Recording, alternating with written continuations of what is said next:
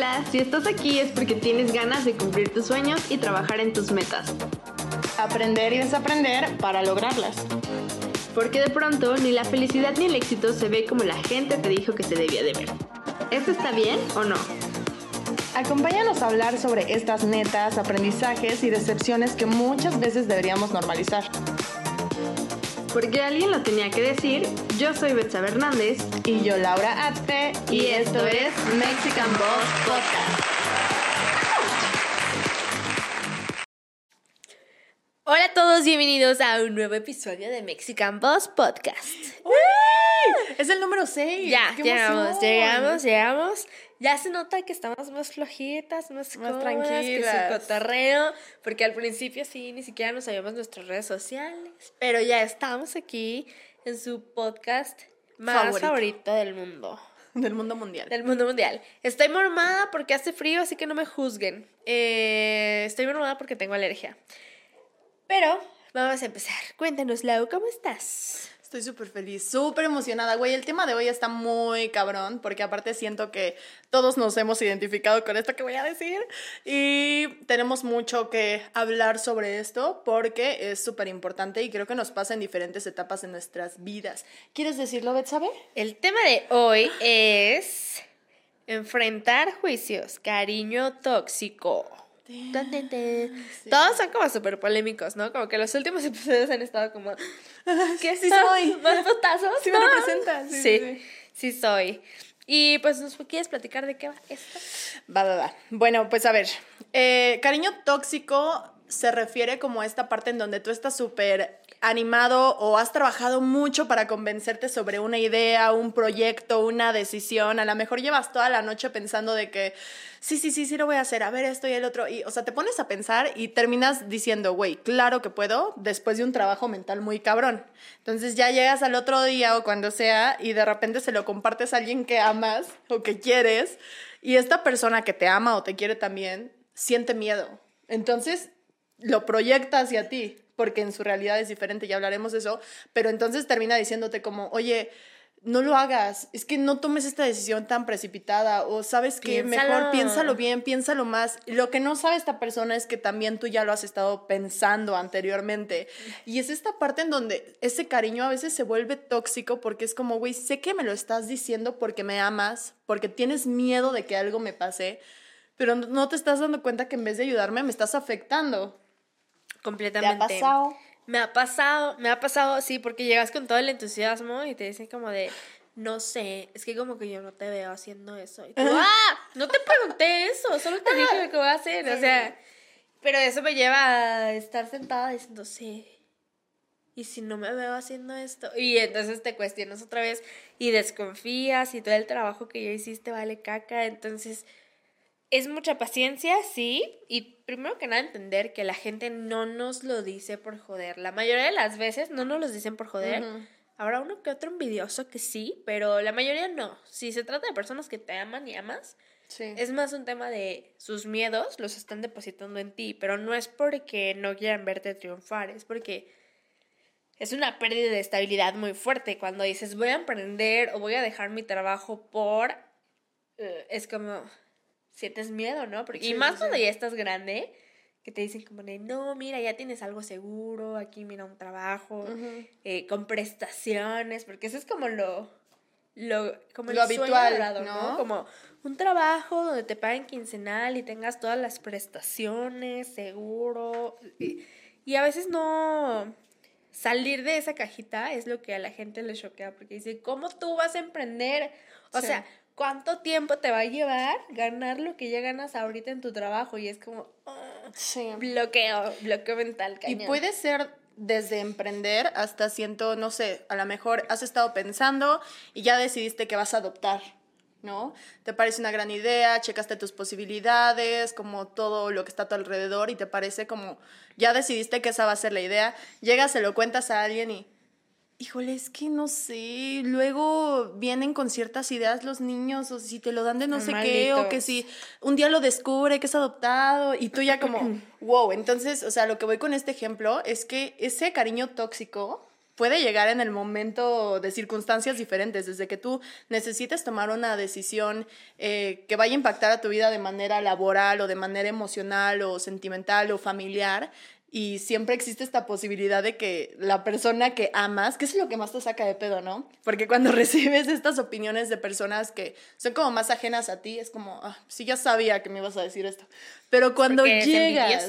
Ajá, pero cuando llegas y se lo dices a alguien que amas y que sabes que te ama también y que te lo dice, te, te, te entra en la cabeza así como de, chale, es que si me lo está diciendo es por algo, es que a lo mejor sí debería de no hacerlo y entran todos Y estos si tipos de tiene ideas. razón.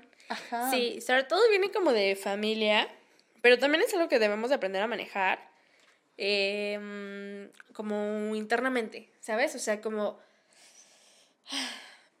mm, por mucho que yo quiera algo, yo sé, por ejemplo, Betsa, que mi mamá no va a estar de acuerdo en cierta circunstancia, pues mejor también evito platicárselo hasta que ya lo tenga Mm. consolidado. Sí. Porque de esa forma ya yo me evito como bloqueos. Ajá. En mi caso, por ejemplo, Alan, mi novio, él sabe que con cualquier cosita dudo, ¿no? Es como que nadie me puede decir algo porque yo digo, sí es cierto, y sí, sí, tiene razón, ¿sabes?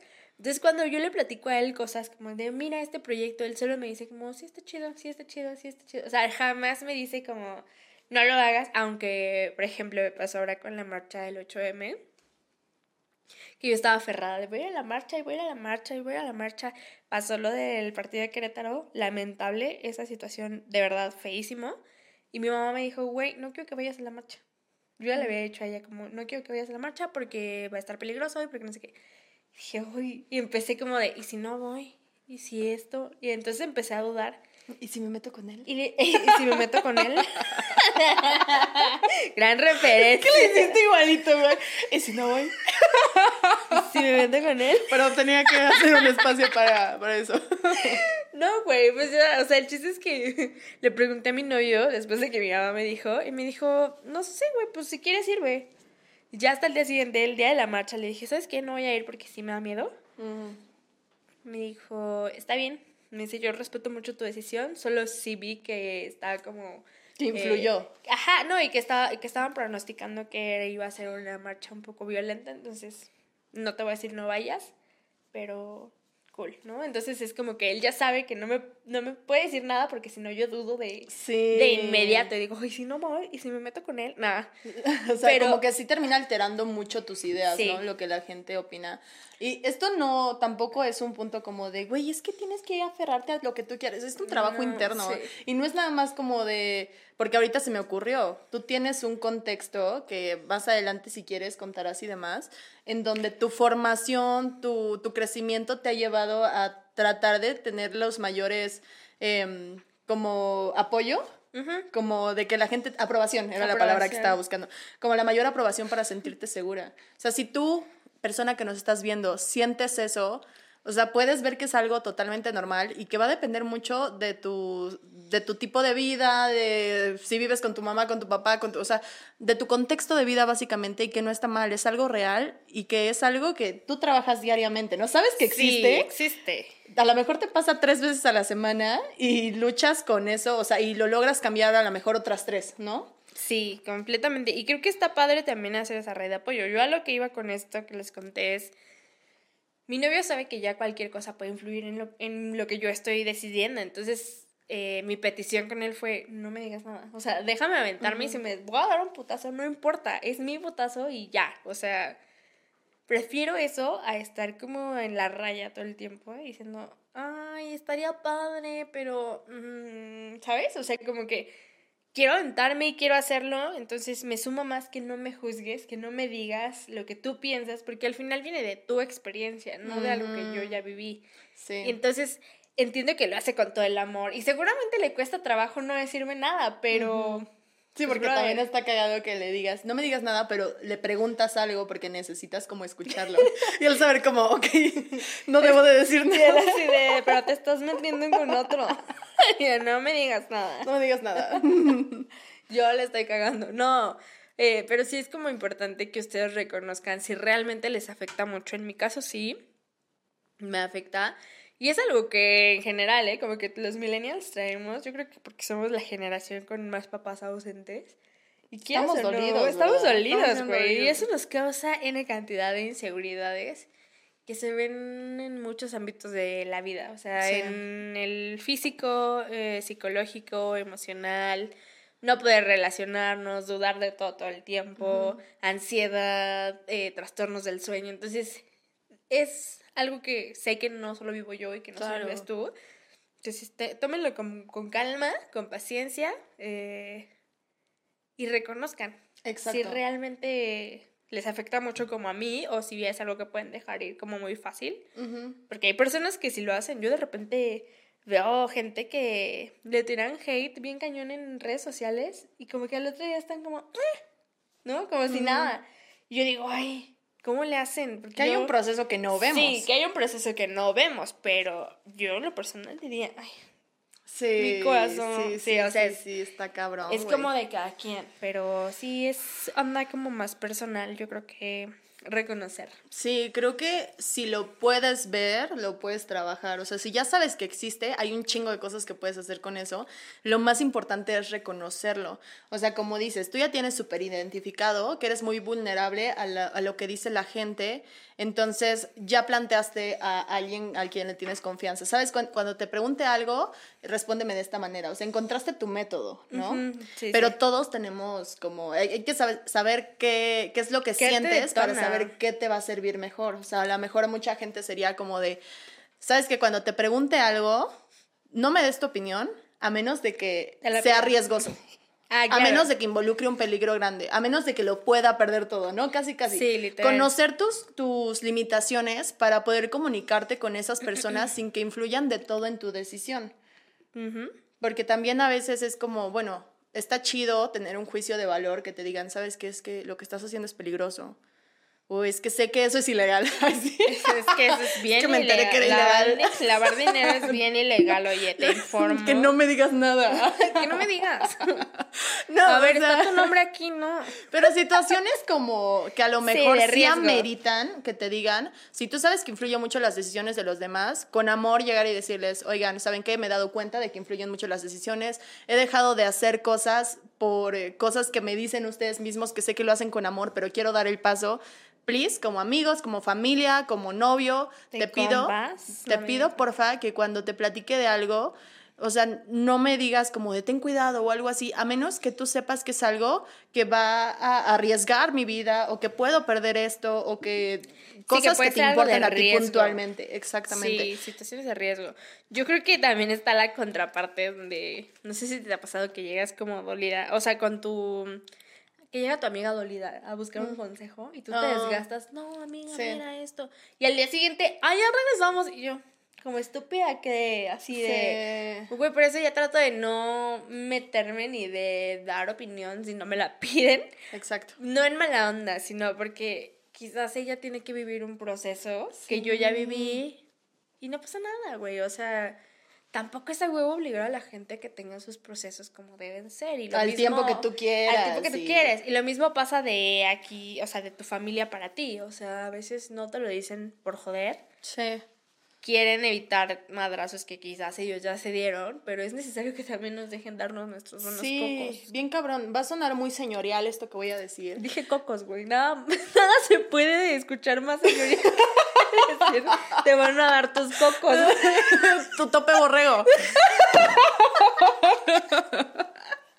Güey, es el frío. Es el frío, ¿no? Siento mis achaques, me duelen las rodillas, güey. Creo que va a llover. Va a llover. Bueno, a lo que iba es que esto probablemente va a sonar señorial, pero, güey, es algo que mi mamá y mi abuelita y mucha gente me dijo durante mucho tiempo, que hoy tiene mucho sentido, que era como, créeme, hijita, te lo digo porque quiero evitarte problemas. Y tú como, oh, rayos, ahora todo tiene tanto sentido. Pero sí, muchas veces necesitas llegar a ese punto teniendo ciertos aprendizajes que no vas a tener si no los aprendes por ti misma, güey. Te pueden contar todas las experiencias. Bien dicen que hay personas que sí aprenden sin, o sea, escuchando los problemas de los demás, yo creo que eso es un mito.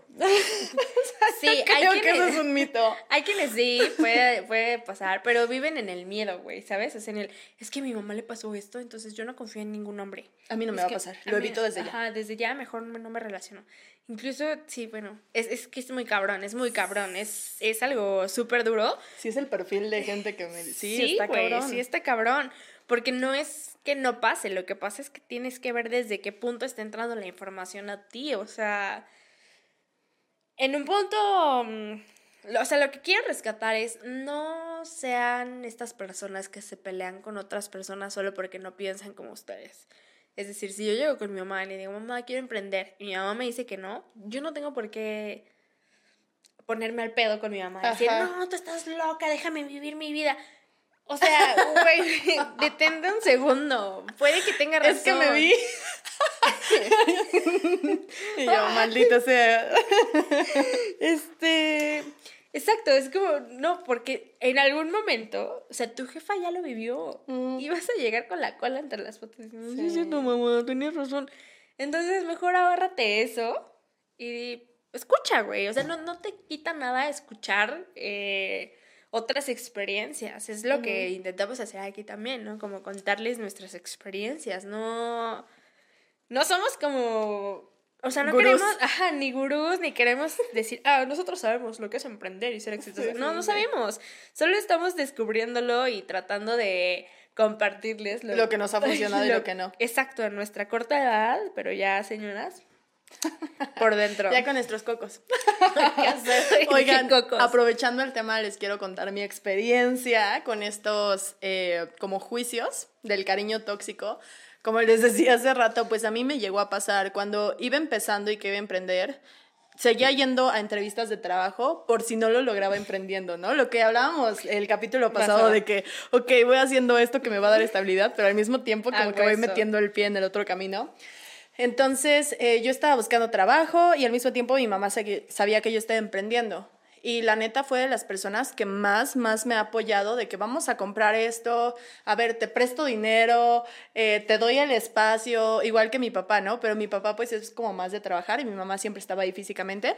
Entonces, todo chingón, mucho apoyo y todo, pero llegaban los días que yo estaba triste y que era como, ma, es que no sé qué estoy haciendo y tal y tal. Y así como había días que mi mamá me decía, échale ganas, otros días era como de, pues es que a lo mejor deberías de tal, es que no sé si sea tan eh, factible, no sé qué. Y era como, no mames. O sea, si ya me lo está Sí diciendo la persona que amo. Y aparte la que te está viendo construir y que no jala y que no jala y que no Ajá. jala. Y que ni siquiera era porque mi mamá no creyera en mí, sino porque tenía miedo de verme triste, de verme fracasar, Fracasar. porque yo estaba saliendo hacia ese emprendimiento después de haber tenido una depresión muy cabrona, entonces, y que por lo regular es así, ¿no? Sí. Entonces mi mamá era como de, verga, como Ay, el verga. TikTok de Navidad, verga. Entonces mi mamá era como de, güey, no quiero, no quiero que te lastimes, te amo, entonces tal vez, ok, ¿qué tal si consideramos que tal y tal, no? O sea, pero desde el amor. Y si te metes con él. Y si te metes con él, güey, a lo mejor te puede mantener y ya. Pero Sí. pues sí, o sea, lo importante fue que en el momento sí me sentí súper herida. La verdad sí fue como, neta me estás diciendo esto, que no ves que lo que necesito escuchar es todo lo contrario. Pero también eso me hizo tener un espacio para mí y pensar, pues sí, o sea, estoy viendo que fácil no es, estoy viendo que a veces no funciona, pero también estoy viendo que he tenido aciertos. ¿Qué quiere decir eso? Que a lo mejor ahorita he tenido más errores que aciertos, pero he acertado. A ver, ¿qué hice estas veces que acerté? Tal y tal y tal. Y ahí fue el comprender el, es que el camino no va a ser perfecto y es que mi mamá me lo dice desde un lugar de amor. Entonces fue como reconocer y decir, güey, es por amor, lo entiendo y por amor a mí lo voy a volver a intentar porque ya me di cuenta que sí puedo. Me he equivocado, pero también puedo. Claro. Y, güey, como esa vez, un chingo más, un chingo más. O sea, ahorita es, es el tiempo más estable que he tenido, güey. Porque aparte has dicho, o sea, me acuerdo que platicábamos hace como unas semanas y me decías, es que yo hice chingos de emprendimientos y este fue el que jaló. Sí. Y está chido porque escuchar eso, güey, es entender que... Ah, ¿no es a la primera? No es a la primera, güey. Cuéntanos de tus emprendimientos. Puta, güey, pues empecé con algo de dar cursos en línea para capacitar gente, que es un proyecto que tengo más adelante, pero algo que me di cuenta es que lo empecé como, les voy a demostrar qué tal, porque ya renuncié y que no sé qué, y la chingada.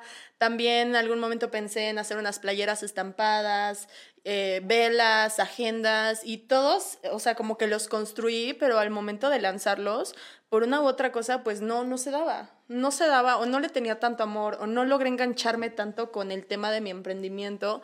Y realmente el emprendimiento que funcionó, que fue el de lencería, fue porque yo conectaba con él, ¿sabes? No era como de, ah, tengo esta idea de negocio y según mis cálculos, pues sí funciona. No, no, no. Fue al contrario, fue como, veo una necesidad emocional que se puede representar en algo físico, que es la lencería, y que puede llegarle a la gente. Y me gusta, y quiero intentarlo. A ver, lo que conectó conmigo, conectó con la gente. O sea, no hay otra manera, güey. Completamente, güey, completamente. Y es que justo es importante porque no va a ser a la primera, es una construcción y justo ir cachando esos pequeños detalles donde dices, pues sí, la cagué, pero mira, aprendí esto.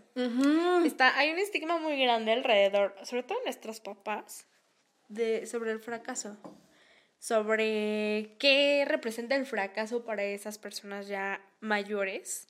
Que es como, no, güey, a ellos no se les permitía fracasar en nada, güey, ni siquiera en matrimonios. Por eso tanta gente sigue casada, aunque ya ni siquiera sienten esta cosa, ¿sabes? Esta cosa llamada amor. Sí, sí, sí, sí, güey. Eh, porque eh, justo, si te divorcias es un fracaso. Si no encuentras trabajo es un fracaso. Entonces entiendo el peso que tiene para la gente ya grande el vernos a nosotros como hijos fracasar. Y da de ser terrible. Yo no tengo hijos, pero sí me daría miedo. O sea, si llegara a tener hijos, diría, güey, no.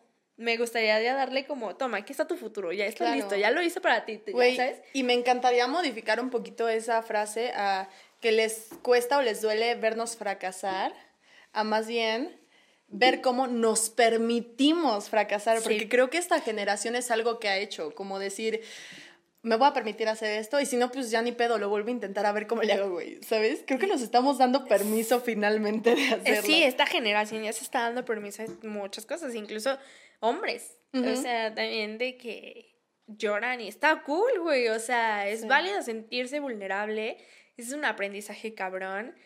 Neta, hay gente, yo conozco banda que, se, que no se permite llorar, güey. Que no se permite aceptar una emoción, güey, como, como lo que hacemos nosotras, ¿no? Como de, ay, amiga. O sea, una cosa es como, güey, estoy contigo, qué felicidad. Y otra de, ¿cómo estás, amiga? ¿Todo bien? O sea, como en esta apariencia que no es necesaria, no es necesaria y tampoco es necesario aparentar con nadie que tienes más, que vales más, que eres más. O sea, solo vive lo tuyo. Para todos hay espacio para todos, neta. Todos, todas. O sea, podemos hacer cosas chidas, solo hay que enfocarnos en lo nuestro, no en el de al lado, porque también ese es un rollo de ego, pero ya no voy a entrar en eso. Solo creo que sí es importante sentir y poner foco en que la gente no nos los dice por joder, solo quieren vernos bien y pues hay que escuchar también de todos, porque de todo se aprende. Sí, total. También, o sea, esta parte en donde cada quien te lo está diciendo desde su realidad, lo que decías hace rato está muy cabrón. O sea, la misma persona que te está diciendo, güey, no lo hagas, y con amor, es porque probablemente o no se lo permitieron y nunca pudo experimentar eso, lo que le siguió dando miedo, o lo intentó y se fracasó y ahí se quedó. Ahí se quedó. Entonces, cada quien tiene su percepción y su realidad de las cosas y tú tienes que estar súper enfocado en eso, o sea, en que la realidad del de enfrente no es tu realidad. Enfócate en hacer de tu realidad algo bueno para ti, que puedas aportar también a los demás, que te dé paz, que te llene de amor y con eso va a ser un poco más sencillo poder eh, seguir a pesar de los consejos o las adversidades, o sea, sentarte y decir, mi realidad es que estoy dispuesta a luchar por esto, mi realidad es que quiero esto tanto que mi límite es incluso sacrificar y estar trabajando aquí y acá al mismo tiempo. Y así cuando llegue la gente es como, no, es que yo ya tengo muy, muy puntual lo que quiero y hacia dónde voy. Y hacia dónde, cómo lo vas a construir, justo, es, sí, es es un tema difícil. Ah, para mí sí es un tema difícil porque mm, también es parte de buscar validación en otros, pero es como desde qué punto estás parada haciendo lo que estás haciendo, ¿no? Como, ¿quieres un emprendimiento porque realmente lo quieres? ¿O quieres demostrarle a alguien que puedes hacerlo? Porque también ahí pierdes un chingo de energía. Un chingo de energía queriendo demostrar y tiempo, güey. Todos nos vamos a morir, qué pedo. es que está cabrón, güey. Ya cuando te pones a ver hacia atrás y ves el tiempo que has perdido haciendo cosas por alguien más o para las razones equivocadas, es de, no mames, si hubiera sabido esto desde hace unos años, ya habría empezado, pero bueno, nunca es tarde. Exacto. Yo me tatué así de que nunca es tarde, justo por lo mismo. Dije, tengo que tener esto, güey, porque el recordatorio. Y ni lo veo, güey, así de que lo puse en Ni lo alcanzo a ver, pero. pero la gente cada rato me pregunta qué dice y ahí es cuando me acuerdo. Nunca es tarde. Yo no me acuerdo qué dice. Este, sí, porque justo es como. Em, aceptarte. Lo que hablábamos el episodio pasado. Eh, sentarte a pensar realmente lo que quieres y saber que hay gente que va a brincar por eso. Porque también otra cosa que no les hemos dicho es que además de tiempo, en esos procesos de encontrar lo que quieres y lo que eres, vas a perder un chingo de gente. Un chingo de gente se va a ir porque no está de acuerdo en cómo estás haciendo las cosas o cómo estás pensando, ¿no? Y y eso duele, güey. Eso duele porque amigos que pensabas que te iban a apoyar todo el tiempo y que son tus mejores amigos en la universidad, en la prepa, llega un punto en el que hasta hablan mal de ti, ¿no? Como, eh, no, que la Betsa se hizo comediante. ¿Qué pedo? ¿Y para qué terminó la, carrera, güey? Pinche vieja mediocre, güey. Para Tanto estudio para terminar de comediante. es como, pues sí, güey, pero ganamos mejor, ¿no? O sea, la verdad, la verdad. Y cada quien lo disfruta, güey. Claro, simplemente tú, ganas mejor por el simple hecho de, que Lo, exacto, porque no tiene que la ver ganancia puede ser. Ajá. Hablaba el, episodio pasado de mil pesos, güey. Pero son mil pesos que estoy disfrutando, no estoy martirizándome como, ay, otra vez tengo que ir al trabajo. No, ¿sabes? O sea, es como están bien vividos esos mil pesos, están eh,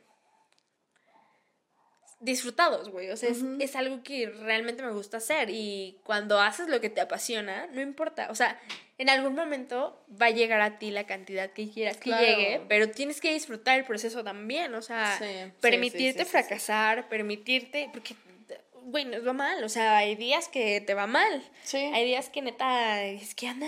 Pero vale la pena porque te gusta.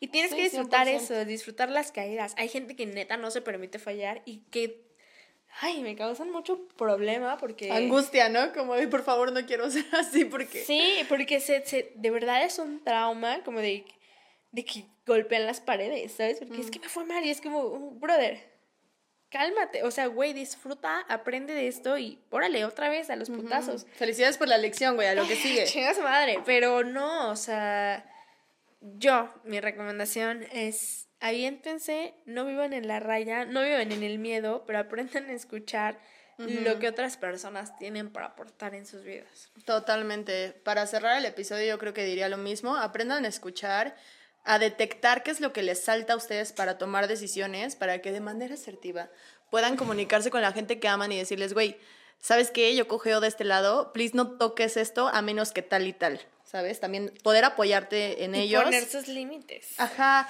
Y el consejo que yo daría para cómo responder a este tipo de juicios de cariño tóxico sería como un, oye, muchísimas gracias porque sé que me dices esto porque me amas, pero tienes que saber que tomé una decisión, estoy emocionado, estoy entusiasmado, quiero intentarlo y gracias por demostrarme tu apoyo. Y pues básicamente eso, ¿no? Decir gracias, pero ya lo pensé y lo voy a hacer así. Y maybe hasta aventarte como esta parte de... Pero me vale ver. Con permiso. Maybe, aventarte esta parte de que tú me digas esto, pues sí me mueve porque eres muy importante para mí, pero definitivamente lo quiero intentar.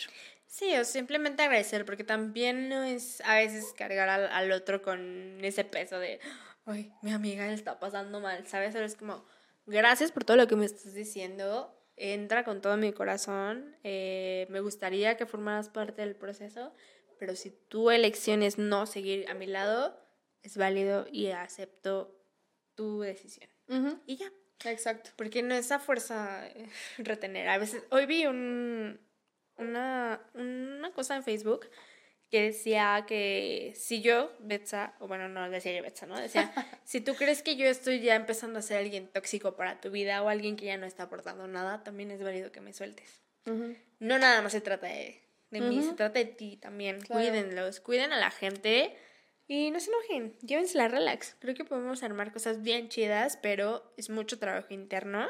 Y también entender que no toda la gente está dispuesta a trabajar en sí mismo. Es O que está en el mismo momento del en proceso. el mismo momento del proceso. Entonces, respeten el proceso de otros, respeten sus procesos también, pongan límites, escuchen y agradezcan. Pues listo, me encantó el tema de hoy. Muchísimas gracias por vernos, escucharnos, lo que sea que estén haciendo. Muchas gracias por el apoyo. Y pues damos las redes, ¿no? Sí. Mi parte Ahí favorita. llorando. A mí me encuentran como Laura-Atzcle, que es AXTLE. Eh, pueden encontrar mi marca de lencería como Fetiche Lencería, Fetiche con doble T. Y a mí me encuentran en todas las redes sociales como arroba esa pinche betsa y en Instagram nos siguen como Mexican Oficial. Muchas gracias, los amamos. Adiós. Cuídense.